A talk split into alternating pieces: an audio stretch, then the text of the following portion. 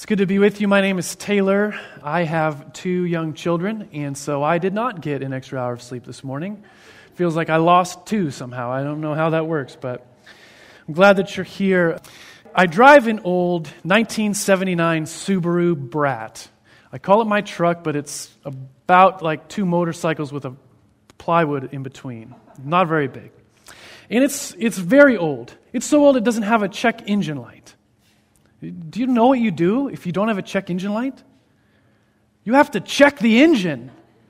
You actually have to open the hood every time you fill it up with gas, and you have to check the oil and check all of the fluids. In one sense, the check engine light is just designed to automate that process. It's designed to remove the work it takes to drive an old car. Because now the car tells you when something is wrong with it. Have you ever had the check engine light on in your car? Maybe it was on when you drove here. You tried to ignore it, just drove faster. Well, what happens is you take it to a mechanic and they plug the tool in and they read the code. And usually it's something really stupid and really stupid expensive. And then you take it back to that mechanic and they fix it. And as soon as you get in the car after it's been fixed, it feels like a new car again you feel like you could drive straight across the country in that, in that car. There's something subconscious in us that happens that when we fix a part in a car, we, we feel as though the car is new somehow. When you drive an old car like mine, when you fix a part in the car, you don't think that. You just notice all of the other old parts that needed to be replaced. And in some respect, what Jesus is doing this morning in the sermon is he's saying, You can't keep replacing the parts you need a new engine. The only way to fix the problem is for it to be just start over. You cannot fix enough parts to make this car whole again. And so this morning it will probably sound to you like just another check engine light, like, hey, pay attention, there's something going on here you need to address. But what Jesus is, is prescribing is something much different and much bigger and much more holistic. Uh, four weeks ago, we read Jesus' words in Matthew 5, verse 17 and 20, which said, Do not think that I have come to abolish the law and the prophets. I've not come to abolish them, but to fulfill them. And in verse 20, he says, For I tell you, unless your righteousness exceeds that of the scribes and Pharisees, you will never enter the kingdom of heaven. And then, over the last three weeks now, Jesus has explained in further detail what this life of greater righteousness looks like, what this kingdom law is. And you might think of these as examples highlighting where human tradition and teaching had diluted the, the intent and the meaning of the Torah, the Old Testament law, and had been relegated merely to govern external behavior or moral perfection. So, Jesus here in Matthew 5 is standing on the mountain as a new and greater Moses, describing another covenant law, the law of the kingdom. And he is not negating the Old Testament law, nor changing its original intent. These examples he gives are not an- antithesis, they are exegesis. He is getting back to the heart and soul of the Old Testament law, and it is, it is fulfilled in that way in his teaching. It is fulfilled because he lives that way in his life, and it is fulfilled as he calls kingdom people to live in this way. And this morning we pick up with Jesus' sixth and final exposition of the law. And in it, we will find that citizens of the kingdom radically love others without regard to merit from their whole being. Citizens of the kingdom radically love others regardless of their merit from their whole being. It is this love, this radical love, that is a manifestation of the greater righteousness that Jesus is proclaiming. And as Jesus is redefining what it means to be whole and human and fully alive in his kingdom, supernatural, radical love is a central characteristic.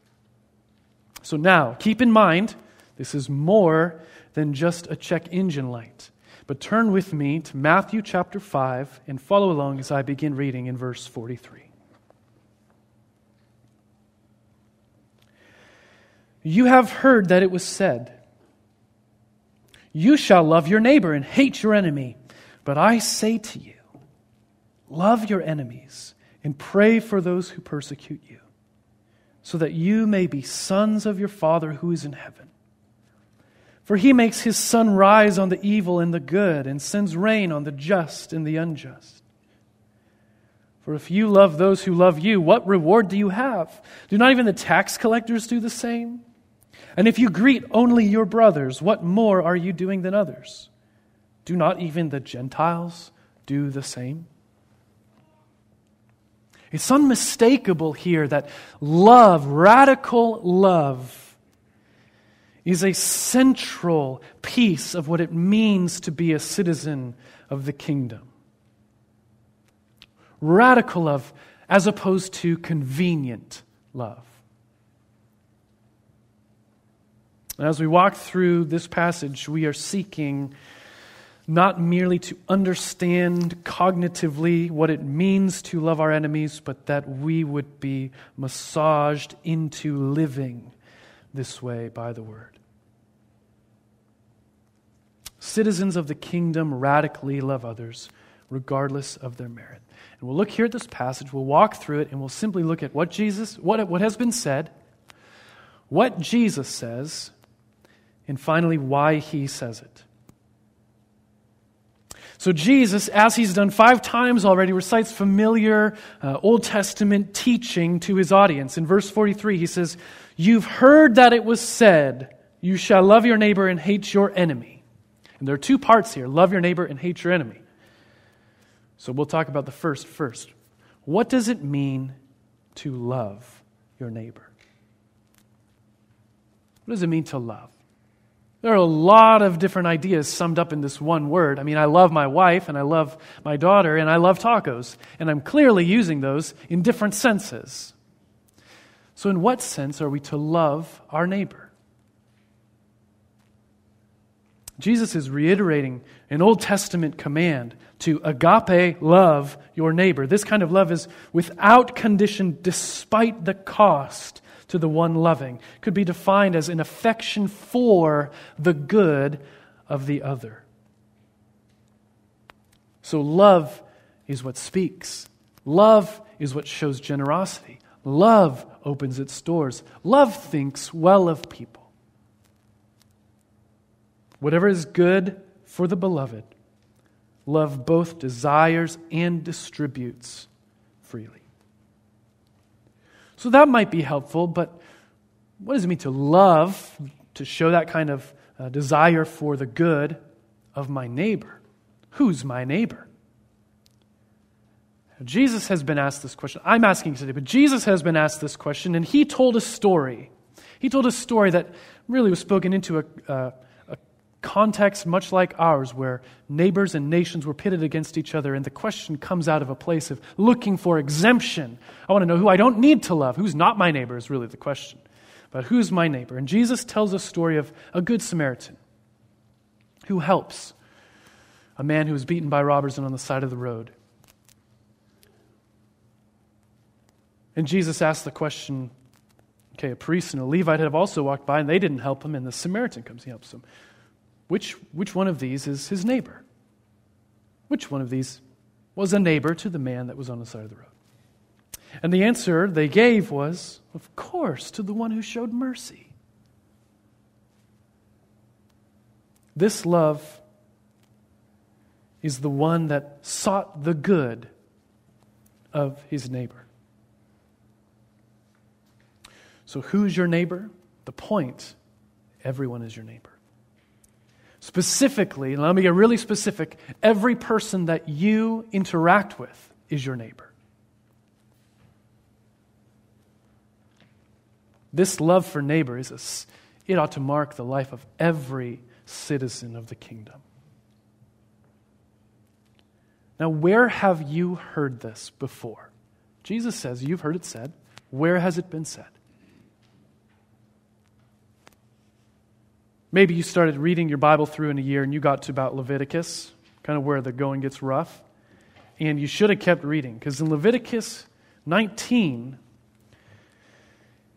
in verse 18, it says, You shall not take vengeance or bear a grudge against the sons of your own people, but you shall love your neighbor as yourself. I am the Lord. And in Leviticus 19, this command appears at the end of this beautiful, robust description of what it looks like to love your neighbor, particularly the poor and the marginalized, the refugee and the immigrant, the oppressed and the outcast. So you've heard it said in the Old Testament, in the law the Lord gave to Moses, love your neighbor. But that is only half of the statement which Jesus is quoting here. The second half is not like it. And hate your enemy. Okay, where have you heard this said? If you gave up reading in Leviticus and, and you, you heard love your neighbor in Leviticus 19, you might think, oh, it would come right after that. Love your neighbor and hate your enemy. It's not there.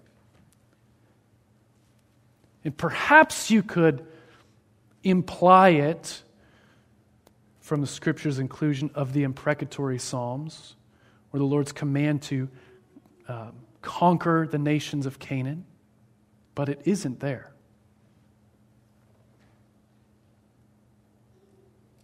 No, this is an example of an extrapolation, a human tradition being lumped in as sum and substance with the law of God. The scribes and the teachers were teaching the people their own tradition and addition to the law. So you, you didn't hear it in the Bible, but really, where, where have you heard this? Hate your enemy. Maybe, maybe some music is kind of coming to your mind, and you've heard, you've heard it described as normal and good to dig your key into the side of his pretty little souped up four wheel drive and carve your name into his legacy. Maybe you've, maybe you've heard it said that this is normal and good, as illustrated in the John Wick like movies or the Yellowstone like TV shows, where not only is the, the, the man who hero who is fighting and taking vengeance against his enemies suggested to be a normal thing, but is also elevated and honored. Or maybe you have heard it said, You shall hate your enemies from the news you consume, which has pitted our world into parties, demonizing the other over every social political issue. Or perhaps social media has said, hate your enemy. And you see it normalized. It's normalized to just throw out a witty and impersonal uh, and offensive meme or comment. And I use the word normalized because that is exactly what it has become normal. You almost don't need to, need to hear it said. It's just normal to hate your enemy. But citizens of the kingdom of heaven aren't normal. They're not called to normal righteousness. Jesus is calling them to a greater righteousness. And so, here, while upholding the command to love your neighbor, Jesus says, in verse 44 But I say to you, love your enemies and pray for those who persecute you.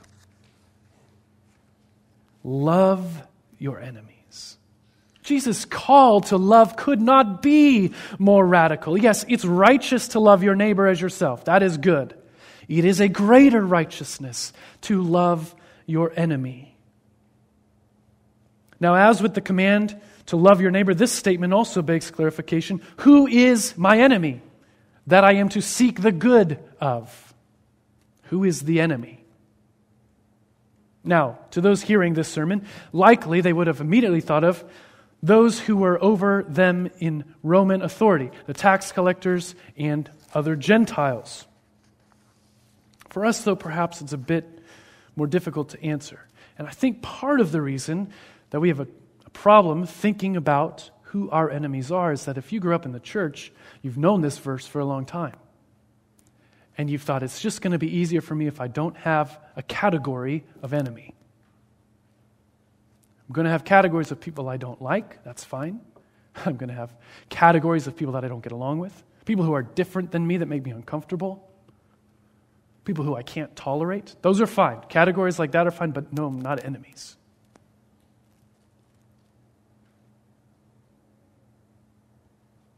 Those people aren't enemies. They're neighbors. Those people you don't like, they're neighbors. Those people you don't see eye to eye with, they're neighbors. So you are now doubly called to love them. If you thought they were your enemies, love them, but they're not your enemies, they're your neighbors. Love them again, even more. This kind of love marks the people of God.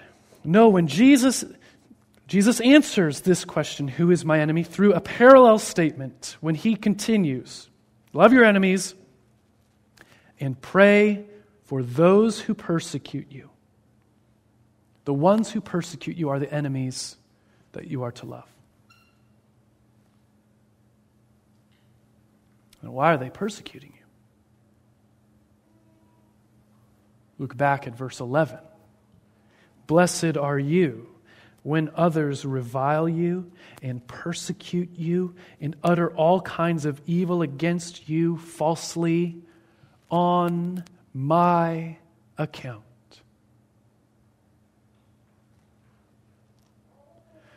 Jesus is redefining even the category of enemy. An enemy is not someone against you,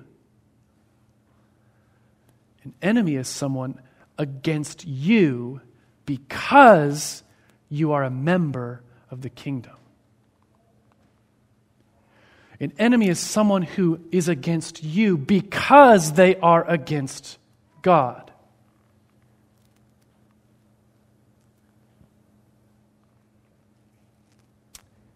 And that's the person that you're radically called to love. The same as you love your neighbor. Seek the good of your enemy. And there are enemies of the kingdom of God.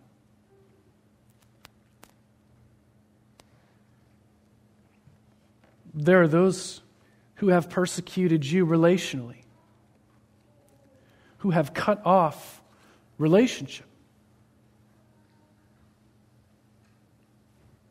against you for the sake of Christ.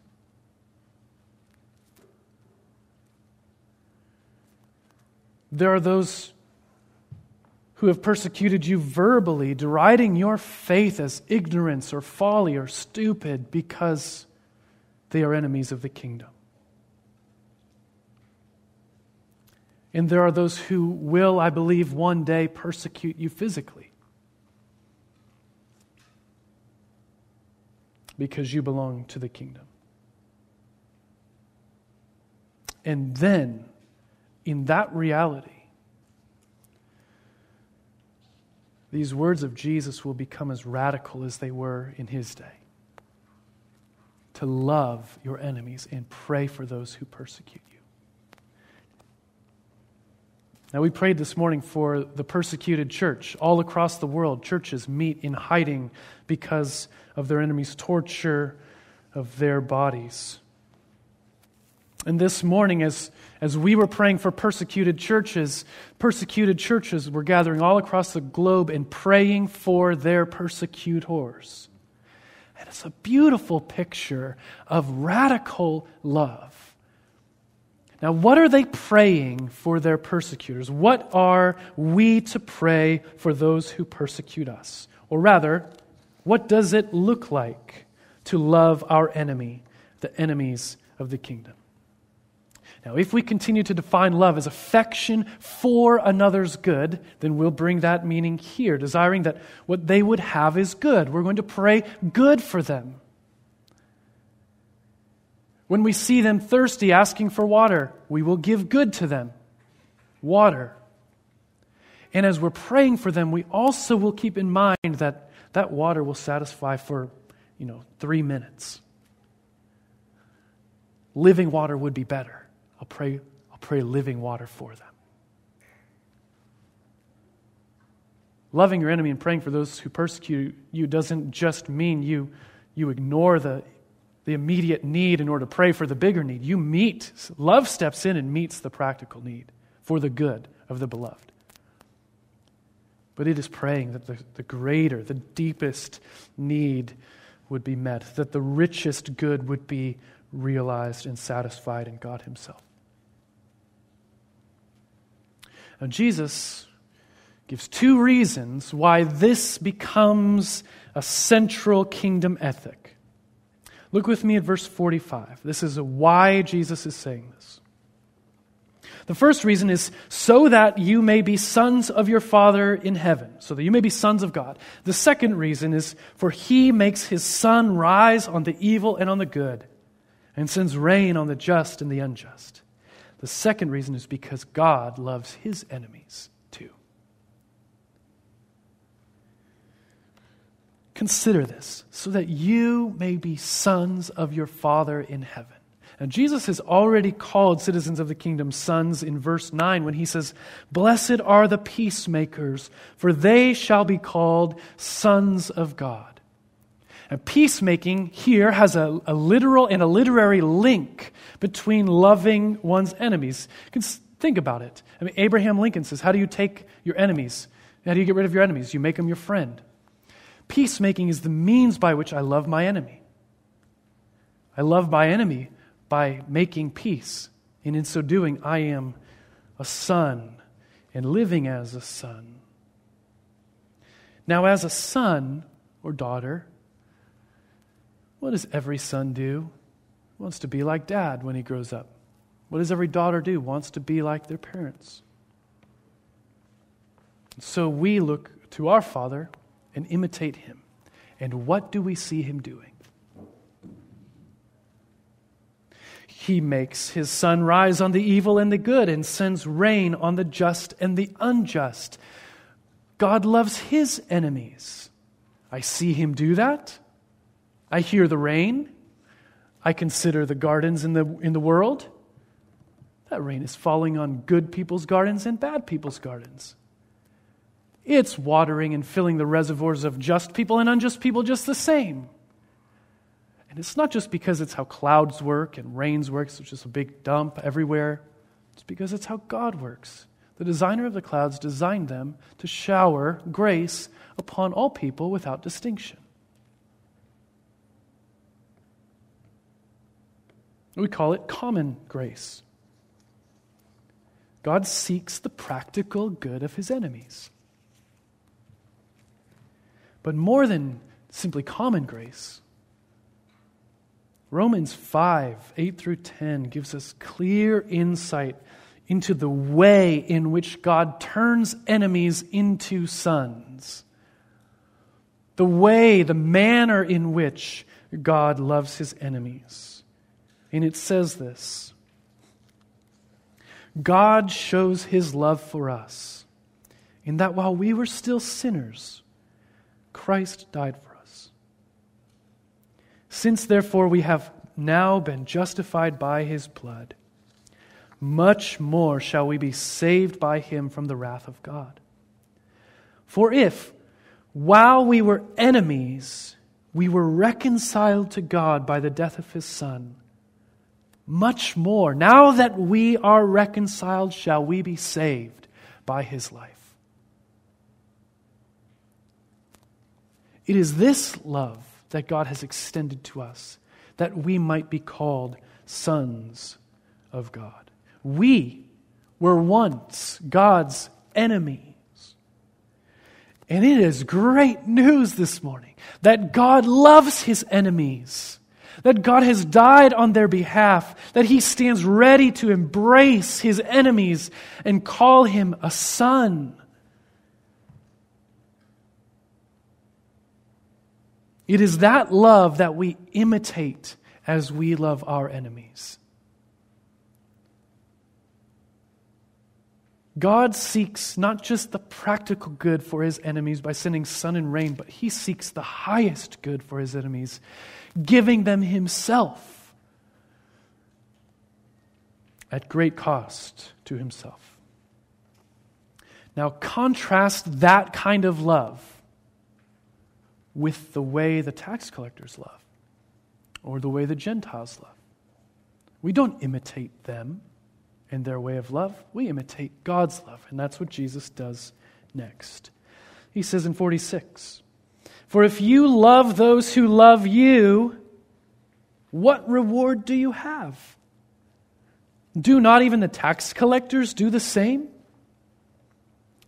And if you greet only your brothers, what more are you doing than others? Do not even the Gentiles do the same? It's normal to love those who love you. It's normal to welcome your brothers. This kind of love is not radical, it is not a greater righteousness. It's a normal righteousness, a pretty normal kind of love. And what reward does it bring? Do you inherit the kingdom of God? And what are you doing more than anyone else? Does your righteousness exceed anything?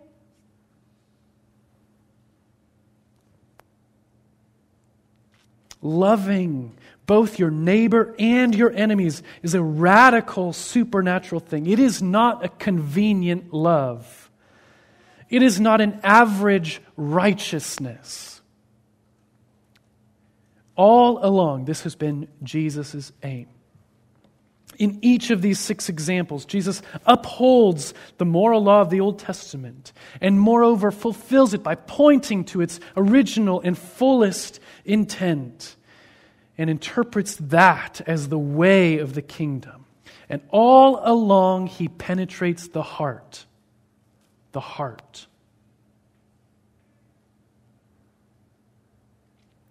The point being that Jesus is not after your behavior.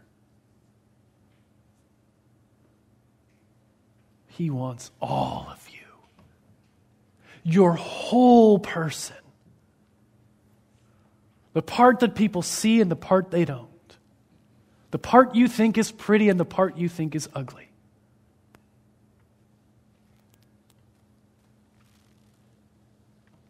And Jesus is raising the bar. Everything that the Pharisees thought and did, he raises it you might have thought that the law was an unattainable standard before.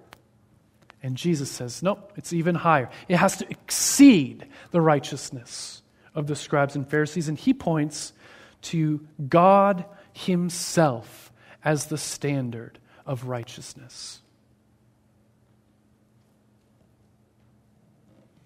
So now, in verse 48, Jesus makes explicit in the conclusion of these six illustrations that we are to imitate God. And here we find the summary call, the final call to a life of greater righteousness. We find both the substance and the source of this way of life in the kingdom. Now, would you listen as I read verse 48? You, therefore, must be perfect as your heavenly Father is perfect. You, therefore, must be perfect as your heavenly Father is perfect.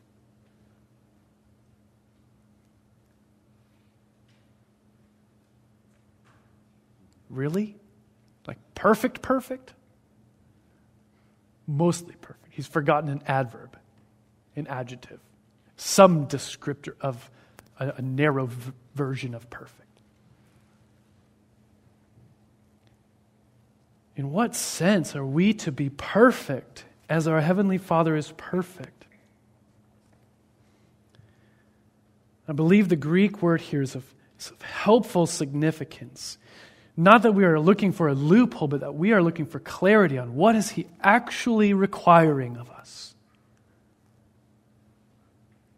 And it's significant not, not merely just for understanding this verse or this section of the sermon or the sermon in whole, but in understanding life as a Christian, in understanding the whole of Scripture.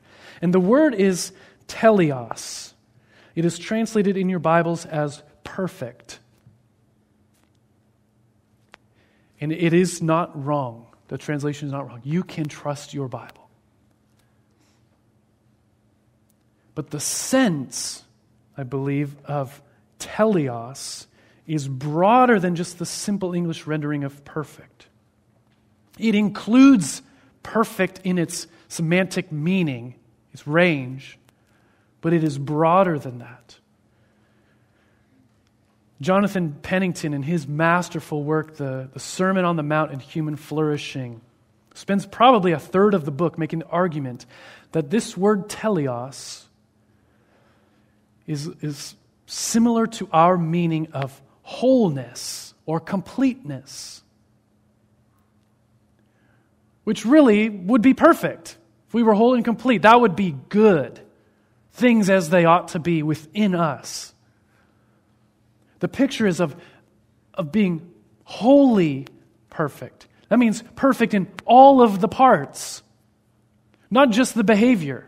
Perfect in the heart, perfect in the mind, perfect with your eyes, perfect with your money, perfect with your food, perfect with your family, perfect in total. So the wholeness, the teleos, certainly includes our understanding of perfection, but it is, it's a perfection that's bigger than just merely one that is in your head or thoughts or heart or affections or hands and behavior. It is one that pervades all of life. And the same word is later translated in the New Testament as mature or complete. Now, translating the word as wholeness helps us to see a little bit what Jesus is doing in verse 48 and how verse 48 now serves as the conclusion to this section on greater righteousness in Matthew 5 because Jesus has been moving from the particulars, the small pieces, to the universal all along. He moves from the particulars of your emotions and anger, your desires, lust, your commitments, divorce, your words, oaths, your reactions, eye for an eye, and your affections, love, all pointing to the universal. You, therefore, must be whole and perfect as your heavenly Father is whole and perfect. All of you your head, your heart, your hands, all of you, your thoughts, your affections, your actions. He leaves no room here. There's no room for compartmentalizing life in the kingdom of God. Your sin that doesn't hurt anyone is out of step with life in the kingdom. Those thoughts you think that you would never say are out of step with life in the kingdom. All along, behavior modification is not Jesus' primary goal. Whole person transformation is what he aims for.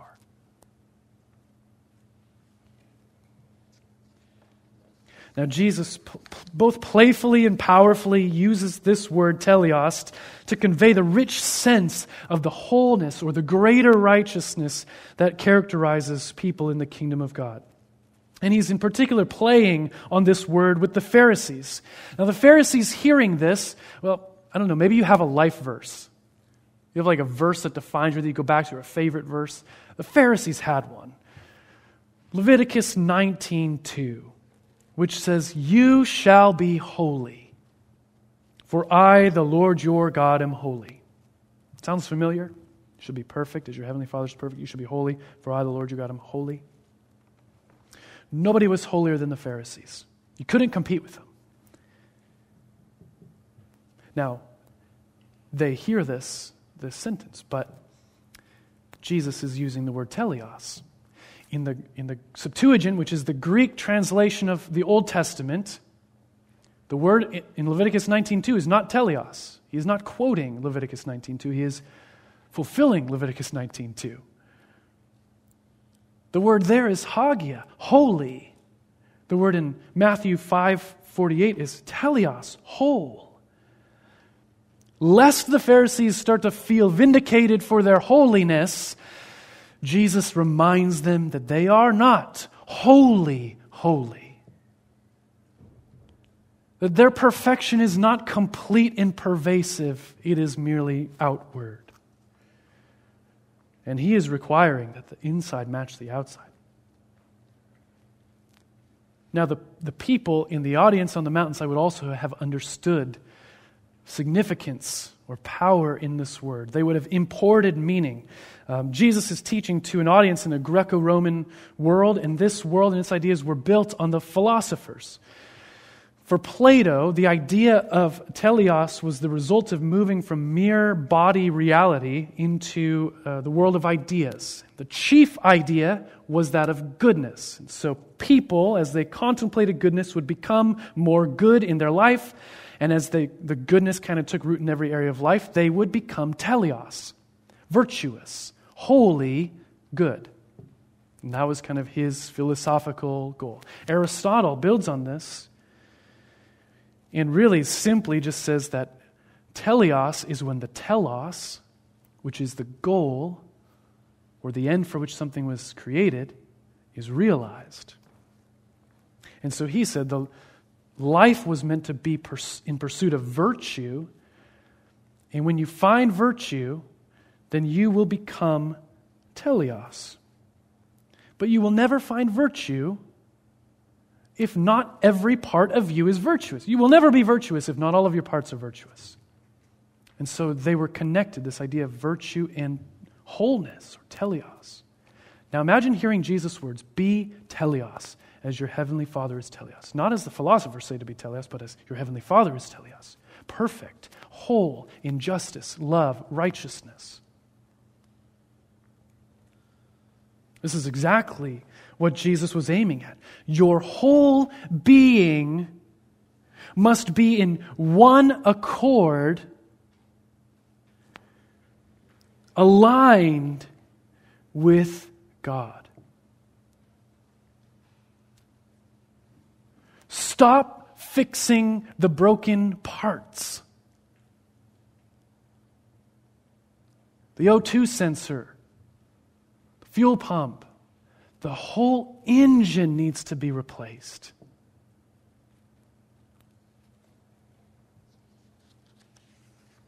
Now, our problem with this is not necessarily understanding the command. I think you understand. Be whole. Don't let, this is even just desirable in our context and culture. We have holistic medicine, which looks at the whole person's healing. The call to wholeness is one of, it's great. If, if you were whole and everything that you did was in unity, that there was no part of you that was hidden or secret or unsafe or wily that you were constantly battling with, it would be a wonderful thing. This is a great place to be. But our problem is not necessarily with understanding that, but with practically how do I get to be whole? How do I get this? I desire it, but how do I get it? And clearly, in Matthew 5, the solution is not to try harder and do better. The Pharisees have tried that.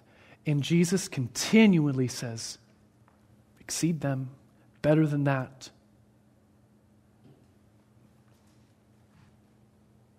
Something must happen on the inside. Something must happen that transforms the center, the core of who we are, and begin to blossom and flower and take over every part of life.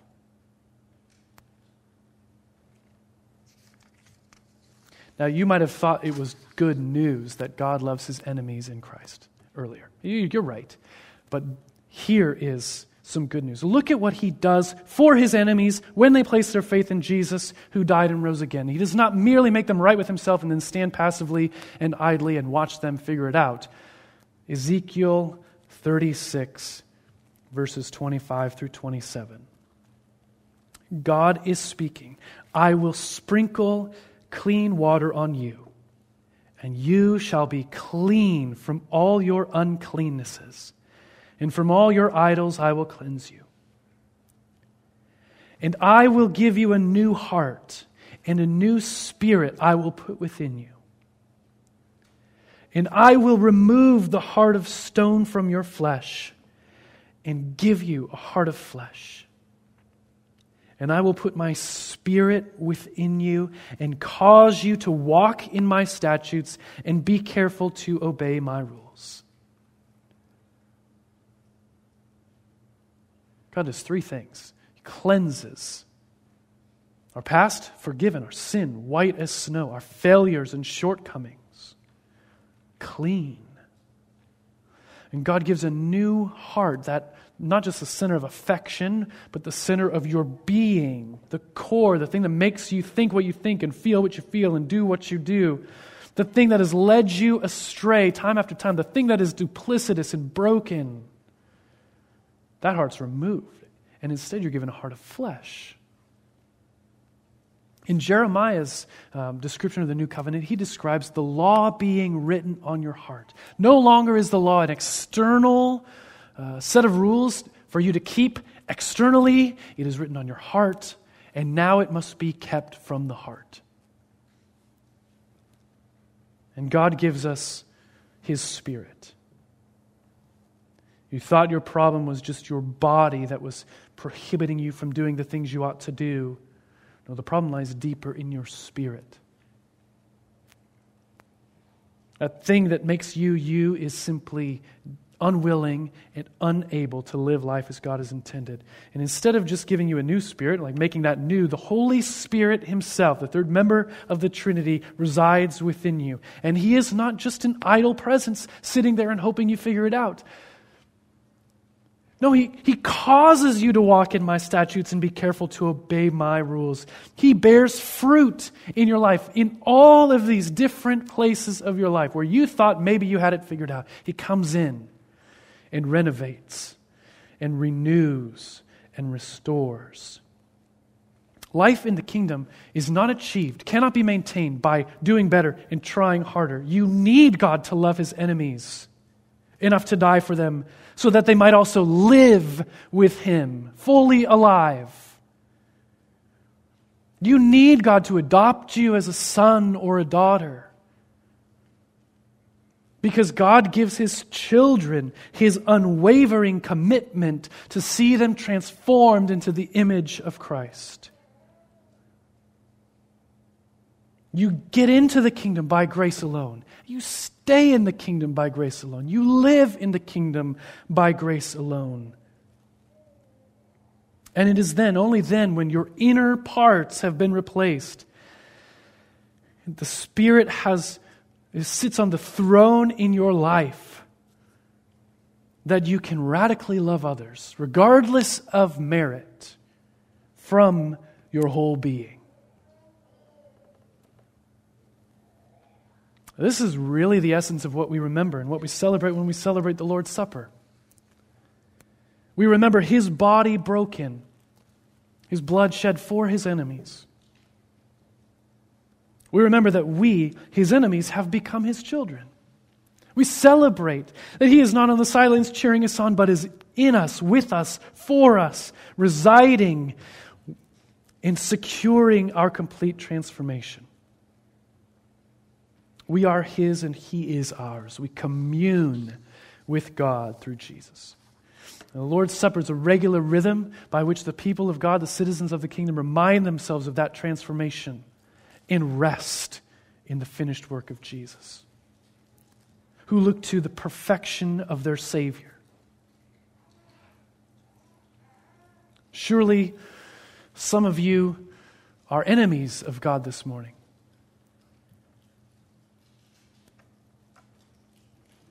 You reject him. You run from him. You make fun of him. And you need to hear that God loves you. Not a little bit, all the way. He loves you enough to die on your behalf so that you could be made right with him. He wants you to be a son instead of an enemy. And surely in this room, some of you are more like Pharisees than you would like to admit. You're in church today maybe because it's conventional righteousness, it's what you do, it's expected of you. Or maybe you came today hoping that maybe Monday through Saturday would, would be better because you came than they would be if you just stayed at home. It's not why we get together. In this, you are not whole. As a Pharisee, you are not wholly devoted to Jesus. Part of you is. And you need to hear that God loves you. And God is waiting to transform you, that you would live life whole and complete, the life you were meant to live.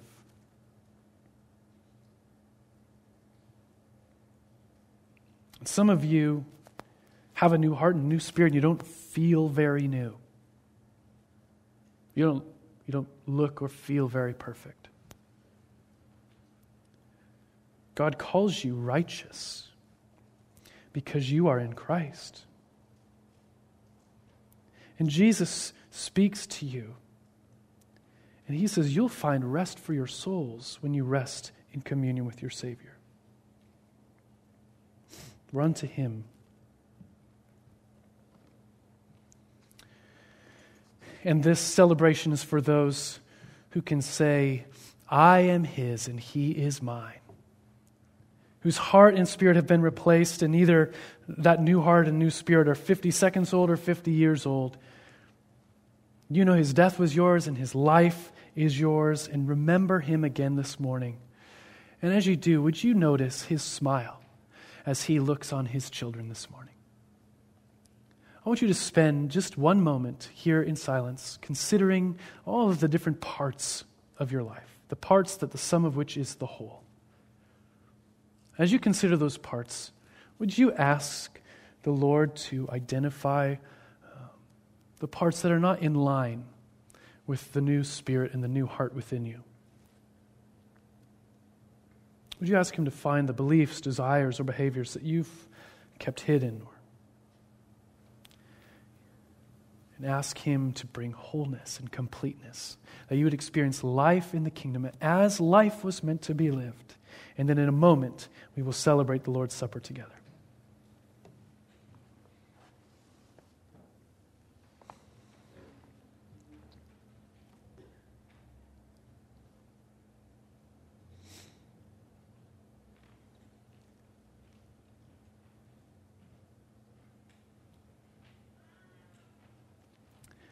Yes, Jesus, would you have your way in us and would you transform us from the inside out to be your kingdom people here on earth and would we represent you well? We remember what you have done and rejoice. Would you take the cup that you received as you walked in and peel off the first layer? The Apostle Paul says, I received from the Lord what I also delivered to you that the Lord Jesus, on the night when he was betrayed, took bread. And when he had given thanks, he broke it and said, This is my body, which is for you. Do this in remembrance of me.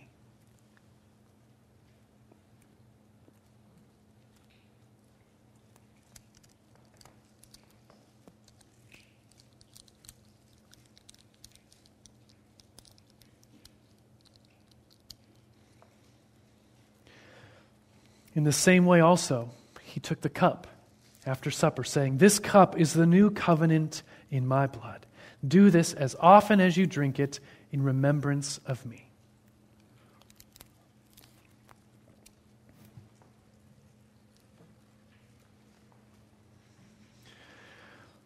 For as often as you eat the bread and drink the cup, you proclaim the Lord's death until he comes. Let's pray. Father, we delight in the goodness of the news that you love us. Through your Son, we delight that we've become your children. And would we now yield to your Spirit within us? Would we find in you and you alone a newness, a wholeness of life, such that we would love our enemy even as you love us, and be whole and perfect, even as you are whole and perfect? We need your help. And we need you to save us from trying harder and doing better. We need you to save us by sitting on the throne in our life and causing us to walk in your statutes and obey your rules. Would you help us in your name? Amen.